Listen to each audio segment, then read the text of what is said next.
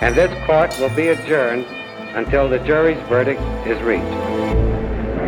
Gator, a German Shepherd police dog, was fatally stabbed on Thursday when he and his human partner, along with other members of the RCMP, Today we are saddened yet again by the loss of RCMP police service dog Jago. Outside police headquarters today, a clear sign of Edmonton Police Service has been shaken by the loss of police dog Quanto. Serving and protecting the city can be dangerous. Monday's deadly attack on an Edmonton police dog is an example of that. Police dogs uh, play an important role in the work that we do. They are valuable members of our team. At that point, a police service dog was killed.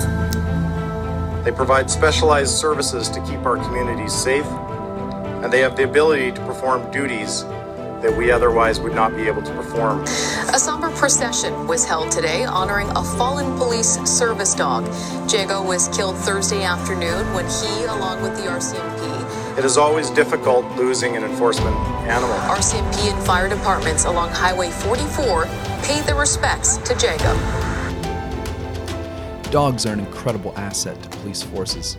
Every shift, every day, police service dogs keep Canadians safe through the detection of narcotics and explosives, the tracking and apprehension of suspects, locating evidence, and finding lost and missing persons. The career of an average police service dog lasts only seven years.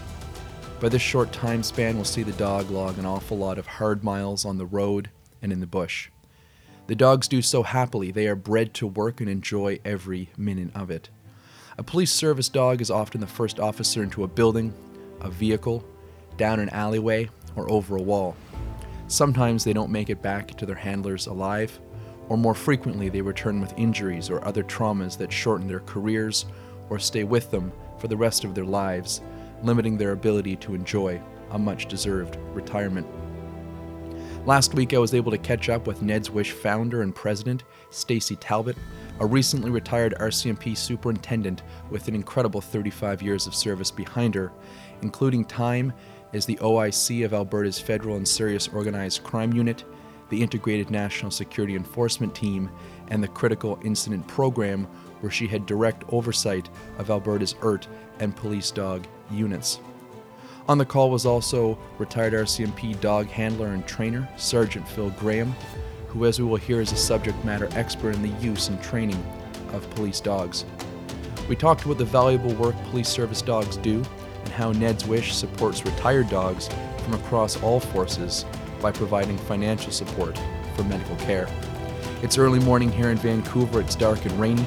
This is episode two with Superintendent Talbot and Sergeant Graham. I'm Dan Coles, and this is Under Reserve. With me is retired Sergeant Phil Graham, um, former member of the RCMP, and very recently retired uh, Superintendent Stacey Talbot, uh, both of whom are involved in the charity uh, Ned's Wish, which is involved in providing assistance to retired police dogs who, after uh, their careers, which we're going to hear about in a moment, um, have picked up all sorts of, well, certainly physical injuries, but I'd be curious to know if if Stacey and Phil think they pick up emotional or psychological injuries along the way. So though Phil and Stacey are both on the phone, I thought I'd start with you, Phil. Uh, you Okay. were a dog handler for about 20 years, is that right? Yeah. Yeah, I spent most of my career in the RCMP and the dog section. You actually started your career though with Peel Regional for a bit in the 80s, is that right? That's correct. Yeah. I was there for a couple of years before I joined the Mounties. And is uh, is there a story why you went from Peel to the Mounties? Well, it's actually the dog section. And uh, right in front of me, I have uh, an old pamphlet, uh, I think that was produced in the later 70s by the RCMP outlining what the uh, police dog service did. And I happened to pick that up when I was uh, at university in 1981. And right there, I thought that that's what I wanted to do. And uh, those that remember back to the early 80s, of course, there was a pretty severe recession. And the RCMP, along with the rest of the government, was not hiring and whatnot. So I moved on, but things changed uh, shortly thereafter, and I was able. I, my application was accepted, and, and I went into training in the RCMP. What was Peel not doing um, police dog services at the time, or just not to the level you wanted? Yeah, they had uh, they had uh, four dogs at the time, and uh, Metro Toronto Police at the time had no dog section whatsoever. They didn't start theirs until the 90s. Um, so it was not near what the RCMP section was, and and the idea of being able to work throughout the country in different areas and also getting into the provincial environment was also very attractive as opposed to just staying within the Toronto Metro Toronto area. And although you wanted to move to the Mounties and did, of course, to be a dog handler, am I right that it's not a section you can just check a box and opt into uh, right off the hop? Not at all. Um, it's uh, it's something you have to work at, and and you know things have changed over the years, but uh, there was always the requirement to, you know, approach your the dog handlers that were in your area and begin what we used to call quarrying, which was essentially helping them uh, with the ongoing training that's required all the time with the dogs. So, kind of getting your feet that wet that way, and then getting into the raising of uh, the puppies for the that are potentials to go into training. So you start doing that as well and build a build a file for yourself, and eventually you work your way up the seniority line, and with good good reports, uh, eventually you'll get the chance to enter the section as uh, vacancies open. And for you, this was the mid '90s. Yes. And it's uh, 1995. You get in someone's good graces. You work your way up to the appropriate level of seniority and then you know what's involved from taking the leap from quarrying to actually becoming a, a police dog services member or handler? Uh, well, back in the 90s, again, things have, have changed a little bit. Um, there was a, a, pretty pretty stringent physical requirement, uh, physical standard. So uh, essentially, once you were uh, selected to go on dog handler training, which for a first time handler is about six months long, uh, it requires you to go to the Police Dog Service Training Center in Innisfail, Alberta, and, and go through the entire program with the dog. Uh, but day one is, is uh, at that time was a four mile run, a time four mile run, as well as uh, doing a, a, PARE test. At the time, it was a little, quite different than it is now, but a physical test, as well as doing several elements of the ERT physical. By any chance, recall what the uh, the four mile time was? Uh, for new handlers, it was 34 minutes. Oh, okay. Yeah. Was the, was the, was the maximum time. So you had to do it. So, I mean, and of course, uh, you know, the other element is when you come into uh, Innisfail to do it, Innisfail's at about 3,000 feet above sea level.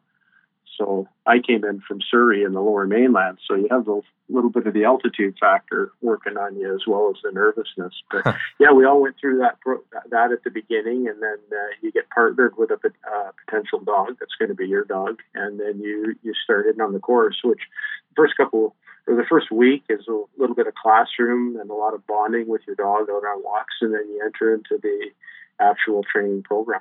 And the dogs you're talking about where where are these dogs from? Are these Canadian dogs or these European dogs? Back in the '90s, there was a mixture. They were getting quite a few dogs from Europe at the time. So one of the issues or one of the problems with the program has always been the uh, the number of dogs that are removed from training. At, at the time, only about one in five, one in six dogs would make it through the entire training program. So it became very time intensive, especially as if you you know got a several weeks or several months into the training, and then your dog was deemed not suitable and removed. So it basically puts you back to square one. And it was not unusual to see, you know, people stay at the training center for a better part of a year trying to get through the course. And and it was also not uncommon to see people have to leave and given a break and then come back again uh, you know, the odd guy was in training for a couple of years before they finally were able to meet the standard with the dog to get out.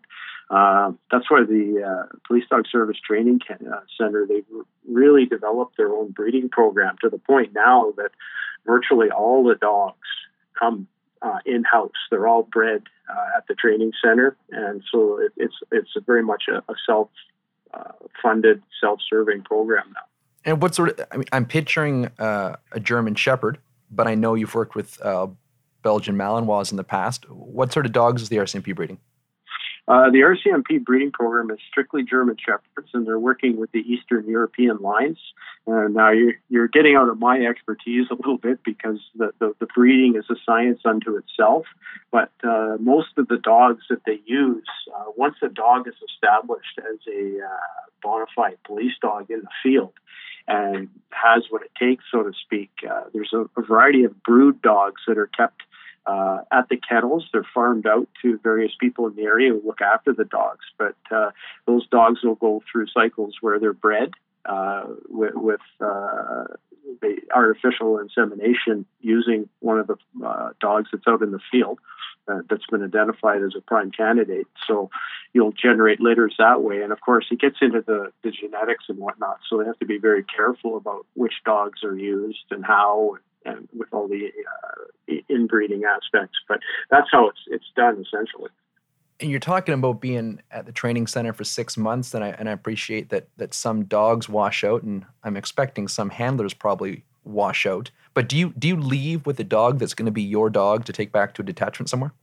Absolutely. So uh, the RCMP program is very much one one dog, one handler and uh, it's predicated on, on on the bond with your dog. Everything comes down to that bond, and uh, you know the, the, the basics of what you do are, are similar. You know, and I always like to sort of compare it to the NHL, where you've got a, a bunch of hockey players that play play the same game, but they all do it quite differently and uh, they all have strengths and weaknesses. Uh, they all play different positions, and uh, so you have that sort of element. And it's no different with, with a police service dog. You know, my my last six years, uh, I was an instructor, a trainer at the uh, kennels. So I basically was responsible for putting on these training programs, training the handlers and dogs. So, I mean, part of the the, the trick of being a trainer is you've got different handlers with, with different characteristics and different dogs with different characteristics. And you, you have to try to work with that and get them both on the same page. And no two dogs are alike. Uh, tracking, which is the most difficult thing that we do, some dogs are, are hard chargers, other dogs are plotters. Um, some dogs trail a lot, as we call, where they, they'll go downwind on the scent, whereas others won't. So they're all unique and they all do it differently. So you have to apply a different variety of different sort of handling styles to, to suit the dog. Is there a uh, is there a male female element to this? I'd be curious to know. Uh, historically, they were all male dogs, and uh, I know that in the uh, it's probably not popular, Phil, the, to say. Um, yeah, well, the, it, it's for a variety of reasons, and, and, it boils down to temperament, but it also boils down to dollars and cents. Where if you're going to have dogs with certain characteristics and certain temperaments that potentially aren't as suitable, uh, not to say that they can't do it, but it runs into you don't want to invest a couple months to find out that no, they can't do it. Right. Um, so it's it, it, back in the in the day, uh, it was all male dogs. They did branch in more to, into females in the uh, 2000s, but again, not not popular to say, I guess. But but they ran into some problems, and and numerous females were removed from service. Hmm. Uh, but I think some of the issues have been identified, and with the breeding, now there are some female dogs in service, uh, though I would say the proportion is is is quite mixed, and some of it just comes down to some of the natural ten- tendencies or temperaments between male and female dogs, and there are differences. Right, right. You, you mentioned that tracking is the most difficult thing um, for a, for a dog to perform or learn. Can you can you tell us about what an operational profile is. Are all police dogs trackers, or is drugs or is apprehension? Are these different skill sets or complementing skill sets? So, the original police dog service program, the dogs were all multi-purpose. So within police dog service, the dogs did every single profile, except in the search profile, you're either in the, the narcotics profile or the explosive profile. So the searching is the same. It's just the, the, target elements are different. So the dog would have to be able to perform all of the criminal apprehension profiles, either a narcotics or explosive searching profile, the tracking profile, uh, evidence search profiles, the obedience sections, uh, person search. There's a variety of them. So the dogs would have to be able to do everything. So again, getting into the, the the, breeding side of it and the, and the, the whatnot. That's why the German Shepherd is the is the choice because not to say that you can't have any breed do these things, but given the characteristics of the breeds, there's a lot fewer of them. So the German Shepherds tend to have the whole package. That's why they're the, the breed of choice.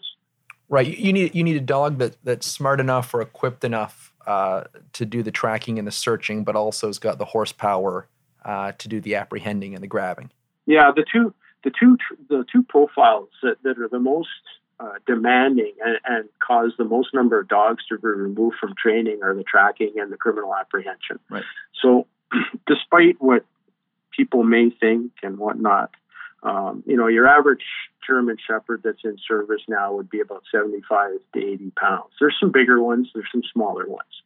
So, to ask a dog that's, say, 80 pounds that is in an unfamiliar area, not on its home territory, to go out and essentially engage some something that's two, three times its own size uh, in order to uh, affect an apprehension is asking a lot. And there are not many dogs that are mentally capable of doing that. You'd have some dogs who would say, I'm just not going to that dark room. I'm not going to that car. Yeah. There's an angry guy swinging a baseball bat. Like, are you kidding me? exactly. The fight or flight. Right. And uh, self self preservation and dogs are very different than, than, than humans despite you know what everybody you know the, the movie aspect and everything else. They operate very differently than we do. And uh, most dogs are very territorial and they have a confidence level. And when they're in their own familiar environment they're very confident. But you take them out of that environment and dogs will become unconfident very quickly so it takes a special dog to be able to to perform. So, Phil, you know, between the mid 90s when you become a police dog handler and um, I gather kind of uh, early 2000s when you become a full time trainer instructor, uh, you had a decade as, a, as an operational handler. Yes. And um, my notes tell me that was between uh, Surrey, Comox, a little bit of Alberta, and uh, yeah, Pete, I was up in uh, northern Alberta for almost six years, so uh, and Peace River, so that was a, a, provincial spot, and I spent a lot of time there. Actually, the the typical duration of that post was about three years, so I I did almost twice the amount of time there. And when you're in Peace River, um, how many hundred kilometers between you and the next police dog handler?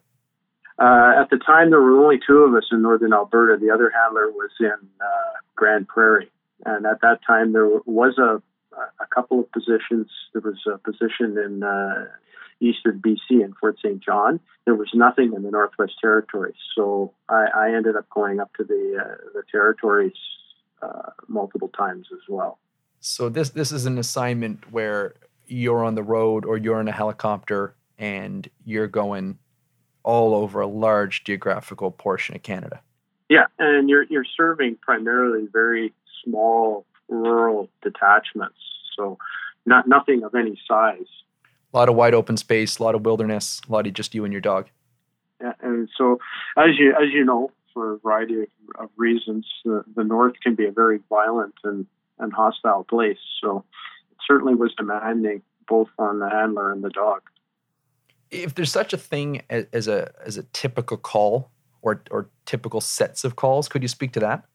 Well, again, it goes back to your, as we were discussing the profile. So your your typical calls are to go out and, and, and track somebody that's committed some type of crime. Now, obviously, if it's something deemed relatively minor, then likely wouldn't be called. So you're you're typically going to uh, you know serious assaults, homicides, you know stabbings, shootings, armed robberies, where the suspects have fled and uh, or car car chases, that type of thing, where the suspects have, have fled and uh, they use the dog to track them down. High conflict files from the outset. Yes, and, and one of the other uh, calls not so much high conflict, but uh, your missing person call. Right. But uh, you can imagine this working. Uh, doing working a person search in a in a vast northern area where you've got bear running around everywhere and other elements you have to be be very careful. So even though you don't, you're not facing somebody that may be dangerous, just looking for somebody, you're certainly in a hostile environment. And you got to do some cool uh, appointments, uh, G8 Olympics, even in Afghanistan. I mean, it sounds like your your career or your skill set uh, took you some interesting events and interesting locations. Yeah, and uh, yeah, it, it definitely a variety of different areas, um, and uh, all of them were, were unique and different. Uh, I mean, when I think back to the early days, uh, I was stationed in Surrey Detachment, and I, when I got into the dog section, I went back to Surrey Detachment. But I mean, uh, Surrey was a very, very busy place, and uh, man, uh, the, the number of the number of calls you would go on. There were nights I couldn't even get back to my truck. Um, I would be at one call, and I would be done that call and I would jump with the dog in the back of a regular police vehicle and they would take me to the next call. I didn't even have time to get back to my truck and you would spend the better part of you know eight ten hours doing that.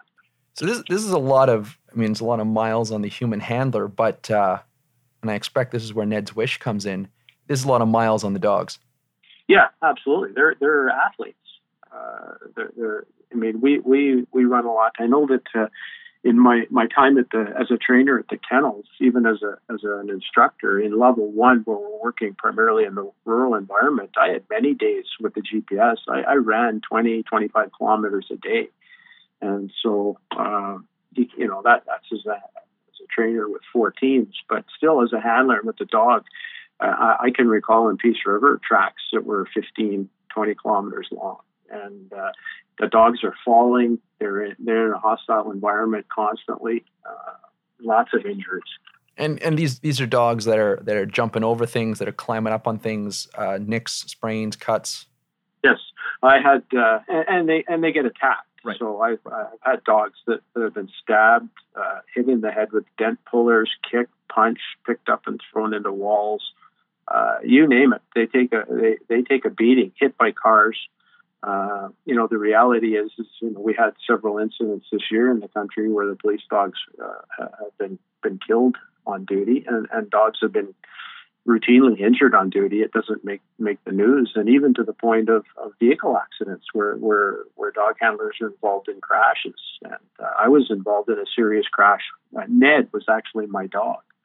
And uh, when I was working in, on Vancouver Island, I was involved in a serious crash that uh, we were lucky to get out of. But yeah, handlers have had dogs killed in, in car crashes even. So by the end of their service, the dogs have they've had uh, a real kit bag of injuries. And, and do you perceive in your experience that that dogs wear that psychologically as well? Uh, I'm curious. Can. I mean, I, I have no um, idea, yeah. but if you've been that- stabbed that- and it- kicked and hit by a car and have been in a car accident, are you are you the same German Shepherd you were the year before? most are. Um, and again, that Wow. goes down to the, the, the selection and the temperament of the dog because you, you, you're you're selecting a dog that's very very unique, and, and that's why I say very few can do do the job. But they, they are doing what they do. I mean, they're they're hunting and and they're hunters, and uh, the ones that they they love it. And and they're not like us. I mean, retirement's not in their vocabulary. I mean, there's a every handler that's retired a dog, it keeps that dog with them. I mean, it, the, the dog just dies a thousand deaths when you jump in the truck to go somewhere. He can't go. I mean, that's just, that kills them. I mean, they, they don't want to retire. They want to keep going. And that, that's in their nature. So, I mean, I know on the military side of it, and there ha- there are there are cases where the dogs will have a very bad experience, and uh, it can affect them psychologically. But typically, that that'll that'll come out right away, and, and within a short period of time, the dog will be removed from service. And that has happened where dogs have had a really negative experience and they're no longer able to work. in addition to the uh, the boots on the ground, the tracking, the apprehension, Phil, I know your career took you uh, into more of my wheelhouse into the court system, and uh, you were recognized as an expert on the provision of police dog serv- police service dog evidence. Is that right? Yeah, uh, there, there's a variety of processes, as you're aware of, where you go through the uh, qualification as an expert at the various different court levels in order to give expert evidence. So there's a process you have to go through, and uh, the court can recognize that. Of course, the, the the counsel involved can often waive that, but typically you do go through a process to establish what your your expertise is. And and in these cases where you're called as an expert, what is the what is the evidence that you're giving? Typically, it'll be the track the tracking evidence that's so crucial because the tracking evidence is such that you're able you need to establish uh, that you followed a, an unbroken track from start to finish. The, the, ultimate evidentiary value being that that track then links the, the, the suspect or suspects you catch at the end of that track to the crime scene. Right. So the, typically that's how the, the prosecution or crown is trying to establish that linkage between the two. Because obviously, if if your your suspects are no longer there, part of the element of proof is trying to show that they were there at some point. Right. Def- defense may indicate that your dog just found a random guy in the bushes and he had nothing to do with a stolen car. Yeah, and and again, getting into the tracking aspect of it, everybody just thinks you go from point A to point B, which is far. as you get into the nuts and bolts of it, which is far from the case. And there's a variety of handling techniques that you have to use in order to keep keep the track. And then there's a variety of things you do in the training environment to to establish that your dog, you know, doesn't say you do things like take cross tracks or or, or follow an animal or that type of thing. Uh, Phil, you got out in 2011, and since then have been taking uh, your skill set to the private sector, largely oil and gas. Yeah, oil and gas, construction, that type of thing. So essentially, myself and another uh, trainer from the Police Dog Service Training Center, we, we formed our own company and we're providing uh, detection services, canine detection services to the private sector. So typically that involves your just your straight drug drug searching or narcotic searching profile, and usually you're doing it in, in restricted sites that uh, where the employer will have a uh, drug and alcohol standard in place, and you've got uh, potentially workers that, that are violating those standards, and, and they're typically safety sensitive jobs. So your oil sands would be typical. I've worked, uh, you know, dam construction projects in the north, that, that, type of thing. Anything where you have camp environment and construction and, and whatnot. And are, and are you using retired police dogs for the services, or just qualified police um, dogs, or where do you find your your civilian detection dogs? Uh, we're using the, the, the, sport dogs. So my, my, the first dog that I worked uh, that I trained myself was a lab, and just to sort of deviate for a little bit, uh, back in the uh, early 2000s, the RCMP did establish a specialty dog program within the police dog services. So that involved training strictly uh, there were some explosive dogs, but primarily it was narcotic detection dogs, drug detection dogs, and the handlers that those dogs were given to were were often traffic uh, traffic services members or members on uh, drug drug units. Mm-hmm. They weren't full time do- mm-hmm. dog handlers, and the dogs strictly had the one profile. And most of those dogs in the beginning were your sport dogs, so your Labrador retrievers, your uh, your gold retrievers, that type of thing. And so in our our job in our environment here, we use the sport dogs, so we train them ourselves. And um, yeah, the, my current dog is a golden retriever, and there's a variety of reasons for that. One of them being the high high hunt and ball drive and those type of dogs is very good within that one dimension, and also uh, working within the uh, an actual work environment where you have a lot of workers. Uh, having a big German Shepherd, say, wandering through a classroom uh, as you're search, uh, you might be searching the people in that classroom can create some issues with people that are scared of dogs, whereas the um, the sport dogs are uh, very friendly and, and unassuming and, and very unthreatening. The, the classroom point's interesting. Um, the big German Shepherd, or maybe not so big as you've described them, um, I, I picture it being a great tool to engage with communities that you police uh, for people who like dogs and want to come up for a, a photo or a pet, and then other people who, who are completely turned off by the thought of being near a big German Shepherd. Yeah, yeah, you get you get the mixture, but I would say generally that's one of the, the strong suits of the of the police dog services. Is the majority of people really enjoy the dogs, and that's where you see that with Ned's Wish.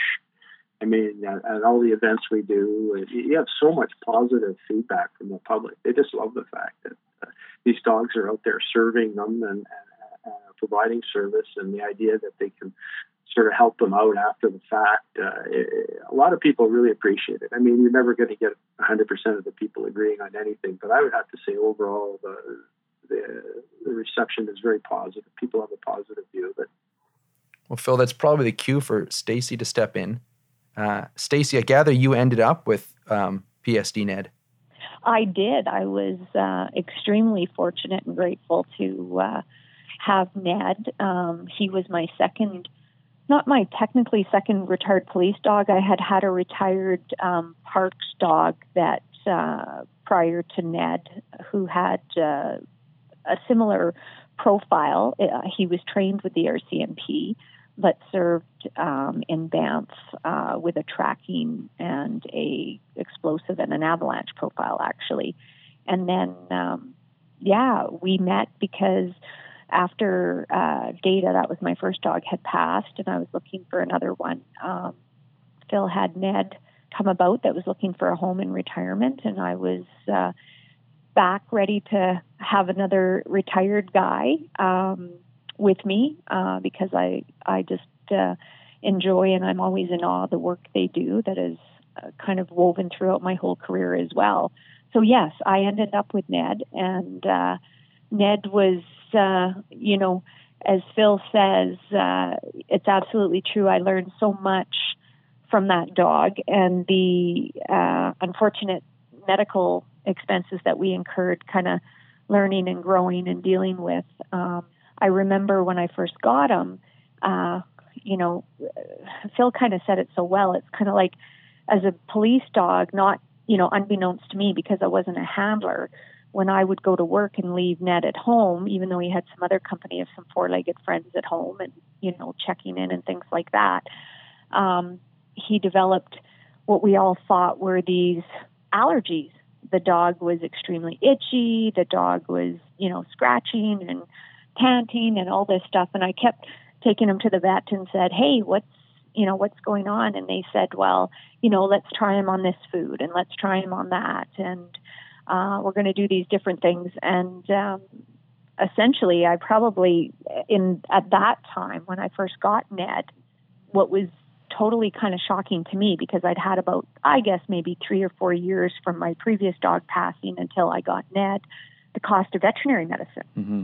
Mm-hmm. I'm an old horse girl, so I have, you know, I was in the horse world, and you have the vet come to the barn and they pull out the X-ray machine and they do what they do, and you get your bill.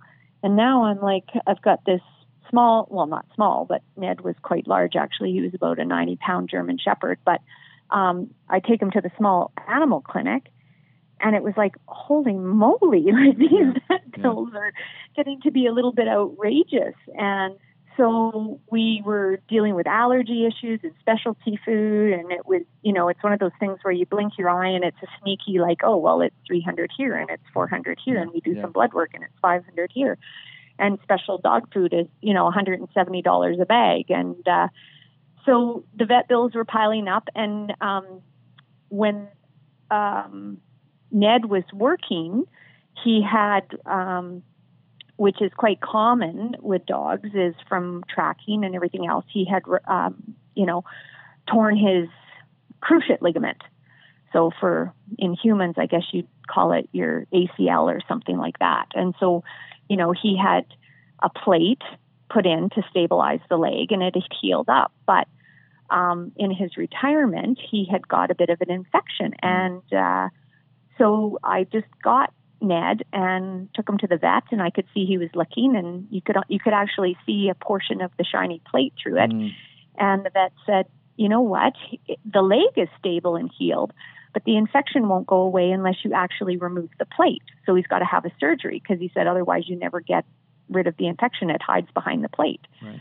So that was a thirty-five hundred dollar vet bill in you know the first two weeks um, that we had him thankfully, I have to thank Phil because he covered it for me. But that was the you know the start of it, and then these allergy issues that were going on, and nothing nothing that was stopping the dog from running and having fun and enjoying himself, but still the costs were you know starting to mount. And then about eight months into it, uh, we thought he had uh, some sort of an infection like a UTI, and we were treating him with some antibiotics, and then I came home, and one day he was just like out. I rush him to the vets, and they're like, he's got to have. We did an emergency ultrasound, and they're like, believe it or not, because some of these dogs get neutered a little bit later. Mm. Whether that was the cause of it or not, we're not sure. But he had a prostatic abscess. Who would have thought? So that's a seventy-five hundred dollar bill, and uh, it was like, wow, these like it's a good thing I at the time I was a single uh you know police officer and I uh was working a lot of overtime and Right. doing a bunch of different things so I was able to afford these bills. Yeah. Uh, and that's after that is when I finally decided I needed to get some pet insurance. But because of all his previous conditions, you know, the premium was quite hefty, but I still figured it was still worth it, um, given what we're uh, what we're up against here. And um, so, as Phil and I are talking, because Phil retired Ned with me, we had this ongoing conversation and saying, you know, boy, has veterinary medicine ever taken a leap and all the work these dogs do? And like, how can anybody, regardless of your financial status, that's a that's a big hit. Like in the five years that I had Ned, you know, we we burned through at the very end there probably fifty grand worth of vet bills. Now, fortunately, about half the, the latter half of that was majority of that was covered by insurance, but that's a that's a pretty big um, chunk for any family, any individual to have to take on. And you know, after these dogs have served their communities and you know essentially put their lives on the line, it's hard for even a family, whether you were the handler or not. I can't even imagine um, the handler's family because this is your partner. You've worked Yeah, with this dog yeah. for all these years. He's saved your life. You know, he's done all these great things. And then it's like, well, in order for me to even diagnose your problem, I've got to spend seven or eight grand. And, you know, that, that's, that's hard to come up with. And can we even, can we do that? So that's where the idea of Ned's wish started to percolate, started to kind of, you know, can we do this? What do you think? And um, I had done a bunch of research um, with some other agencies, and and just fortunately for me, I think a big part of why we were able to be so successful with Ned's wish is I took it outside of my home agency, but luckily enough, um, I had an outstanding relationship and I worked with some awesome people. And so we had a lot of support to get it off the ground um, and kind of move forward with Ned's wish. So it's one of these labor of loves that, um, you know, we're starting to get a lot more awareness. And Ned's wish is because it's outside of my home agency, which was the RCMP, we wanted to make sure it was our initial board of directors. Phil, of course, is is still very much connected as our advisory board, and the board of Ned's Wish. What I love about it too is there's only a couple policemen. The rest of them are civilians that are just Right. in it for the right reasons, and uh, you know we take care of any registered law enforcement, any accredited law enforcement dog um, that's out there, which is great because now we're growing and we just got a Toronto Police Service dog registered. We've got Chatham and Kent and, you know, different Fredericton, New Brunswick, Vancouver. Like we've got them from one end of the country to the other, which is just outstanding. So, Stacey, I mean, I, guess what kind of looms large here is um, a, a police dog is is retired out at age or, or performance or injury, and we don't have to put too fine a point on it, but um, the RCMP or the, the Municipal Police Service's funding for that dog dries up at some point. Yes, and you know, unfortunately, it's just as we all can appreciate tax dollars. You can only tax the public so far, and those publicly funded dollars can only go so far. And um, it's not that any one of these agencies wouldn't more than happily pay for all these costs. It's just not possible. They have to, you know, budget accordingly, and the the dollars that they do have have to go to keeping the dogs that they do have working, working, and well taken care of. So that was kind of a gap that I recognized, especially with the RCMP being so big. Right. But even with your smaller um, municipal agencies, um, they, you know, a lot of the associations do great work. A lot of them try to support their retired dogs. but a lot of the municipals might only have a couple dogs at any given time that they're supporting, and they might be able to cover the dog food or they might be able to do some routine vet care with them. But when it comes to a big ticket item, like maybe a CT scan or an MRI or something yeah. like that, um, you know, not a lot of agencies can just all of a sudden say, hey, I've got six or eight grand that I can pull out to, you know, make sure this dog gets the diagnostics. And I think that's a big piece as to where we've seen a shift in veterinary medicine. Whereas right now, I, you know, somebody might give me funny looks for this, but I would say veterinary medicine is almost, if not in some cases, equal or better to human medicine. So those diagnostic tools in which they're trying to employ um, to take care of these dogs are much, you know, they're expensive. They're not, uh, they're not something that you just you know, anybody can just go, well, I'll go get an MRI. And, you know, in, in people world, that's covered through your medical, your provincial health care sure, or yeah. whatever. Whereas in the veterinary world is, yeah, you need an MRI, but that's a $6,000 um, diagnostic tool. And, you know, we've had a lot of great successes with a lot of our registered dogs that something's come up and they needed that diagnostic imaging. And that was enough to be able to say, yeah, it's not this. We had one dog where he started to get ataxia, he was falling over. You know, the vet was kind of like, eh, I think it's probably a brain tumor, and if it is, then it's probably, you know, not a good outcome. We may have to say goodbye.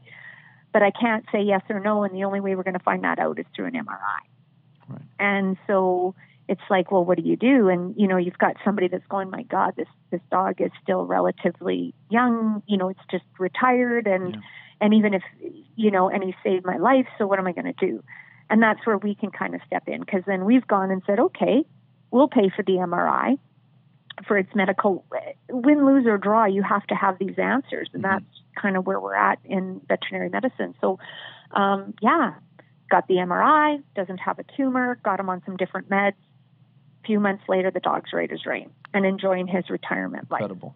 life you know th- those are the kind of things that we're here to we help out with pain medication. You know, a lot of these dogs have a lot of injuries, arthritis.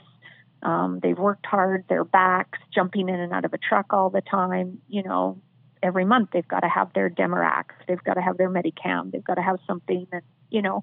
You sound like a veterinarian, Stacey. The, the way you're listing off pharmaceuticals so authoritatively, it's incredible.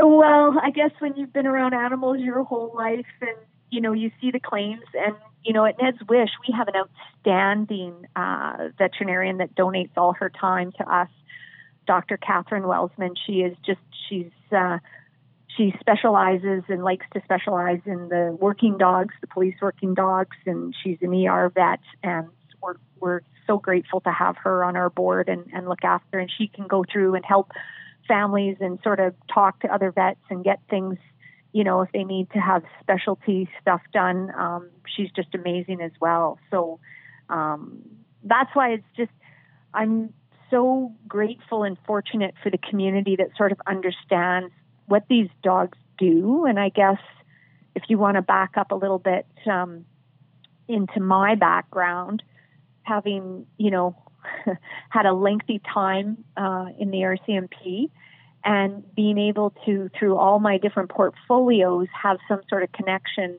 with the police service dogs and just see the amazing work they do and the, and the dedication and the training and what goes into that. I mean, I've had everything from your proverbial missing persons to those, you know, calls that uh, Phil was describing and having to track those uh, individuals that have committed uh, serious offenses and, you know, to the uh, I specialized a lot uh, for a period of time in a major crime unit, and it's always that, um, as you can appreciate in the courts, where is the evidence? So those small article searches, and where do mm-hmm. we find the murder weapon, right. and how how do we connect those things? So, and who's in there doing that? Well, of course, it's your police service dog that's going in there and doing a lot of that tracking and finding those articles, and uh, you know, right up to our most serious and, and high risk calls um, having had the benefit of being a, a, critical incident commander, my first question is, "Where's my dog?" Because right. my dog's going to give me the ground truth. My dog is my my less lethal option.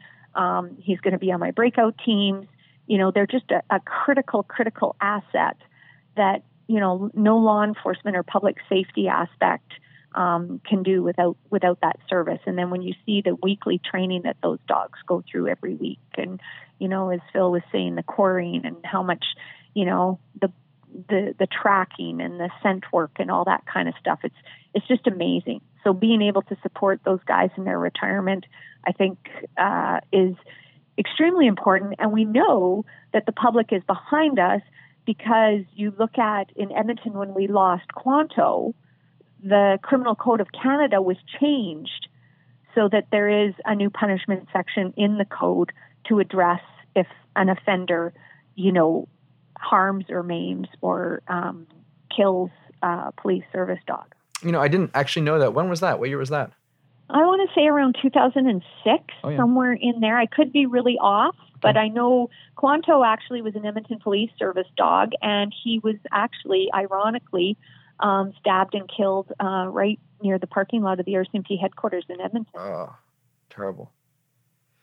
You know, Stacey, hearing you speak, I think you'd be very hard pressed to find uh, a police officer, and whether he or she's general duty or you're a critical incident commander, um, who wouldn't appreciate um, having more police dogs and probably can count on, well, hands and toes how many times a police dog, if if it's not, you know, saving their life or saving the life of someone else, has made their job a heck of a lot easier. Absolutely, like it just that's what it's all about, right? It's keeping the public safe, and there's a million different ways that we do it and uh, you know those those services that those dogs provide are are just you know, unless you're kind of in it, you may not truly appreciate it. But um, the services that they provide, finding loved ones, finding the elderly or children, um, you know, apprehending that individual that has committed some serious offenses and getting the evidence to present in court to be able to successfully prosecute and yeah. and bring to justice some of these individuals. Um, yeah, it just it, it it speaks for itself in a lot of ways. Stacey, who who are the the people who should be adopting police dogs. I mean, I've I've heard from you about the the the cost and the health consequences, but I don't imagine housing a 80 pound seven or eight year old German Shepherd with the uh, operational profiles that Phil's described is a house pet for everybody. You're absolutely right, Dan. And to be quite honest with you, um, and I've even learned um, firsthand um, that these dogs are brought up, and Phil could probably chime in or speak to this a little bit better than I can, but based on the environment of how they're trained and brought up, they're not, at least when they first come out or retire, they're not everybody's, what you said, a house dog, because right. they do come with baggage. They do um, require some sort of expertise in recognizing what a trigger is, recognizing, and if Phil wants to jump in at any time. sure. Um, I, I, can I can speak to that a little bit because uh, my first dog, uh, Ringo, was a Malinois, Belgian Shepherd. And uh, I was fortunate to start in at the time when the RCMP was using those dogs. And uh, you'll see them. People think they're German Shepherds, but they're not. They look a little different. And they are quite a different dog from a German Shepherd in, in, mentally. They're like a Ferrari. They, they, they move like, uh, they're quick like cats they're lightning fast and they're super athletic and, and mentally they're they can be what you call high strung. So when uh, I worked Ringo for 10 years, which is more almost double the the life of a normal service dog, um, he he couldn't go to somebody else. I, I knew what he was and what his tendencies were, and the last thing any of us want to see is is somebody getting into trouble with the dog and for an unfortunate incident to happen because the reality is that they're you know they're very determined dogs and, and they can do damage. So uh, I opted just to keep him because I, I knew what I had and I wasn't confident letting him go to anybody else. But uh, a fellow I worked with in Surrey, another handler, he, he had a dog that was great, great working dog but uh, he was the easiest going dog away from work, and he retired no issues and mm. went and joined the family and and no problem at all. So it, it just comes down to each dog is different, and each dog has had different experience, which which as, as you talked about earlier, can impact them mentally. Yeah. So yeah, yeah, they're all different, and and some obviously need more special handling than others, but but but some of them are great. I mean, they they quite they move into their retirement years quite well. Do, do most of the police dogs, in your experience, Phil or Stacey, um, retire with families in the broader policing community? Is that a fair statement? Absolutely. I would say that the majority, and, and that's, I guess, one thing that I would like to clarify for you, Dan, is Ned's wish is not about adopting out retired police dogs right. because I would say mm-hmm. that 99% of them do stay with their um, handlers or families if that's at all possible. Yes, we do get the odd one that you know, for whatever reason, they've either moved on to another dog, working dog, and they just can't keep it, or the family situation or what have you. But they're usually few and far between um, in that particular case.